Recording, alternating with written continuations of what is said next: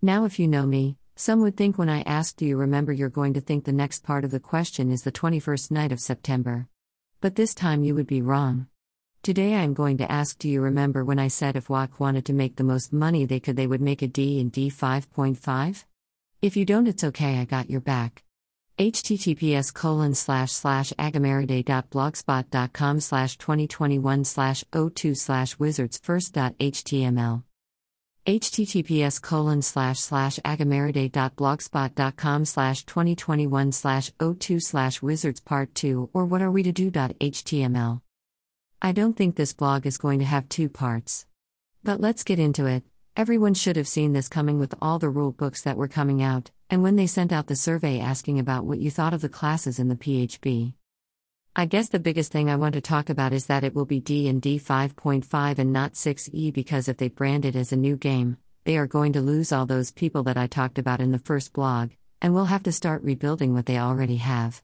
But if they brand it 0.5 like they did back in the day with 3, those people that have decided that 5e is their game will start buying the 0.5 books. The other thing about it not being 6e. This is just a cash grab like I said it would be. How do I know this? The gift set that is coming out in January will later in the year be sold as single books.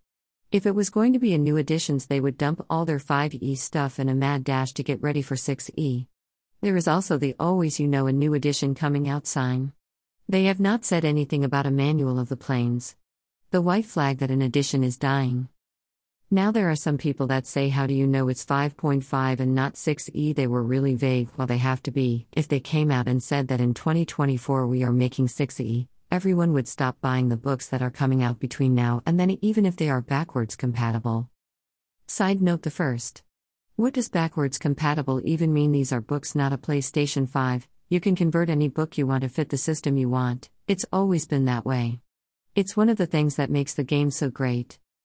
Side note 2.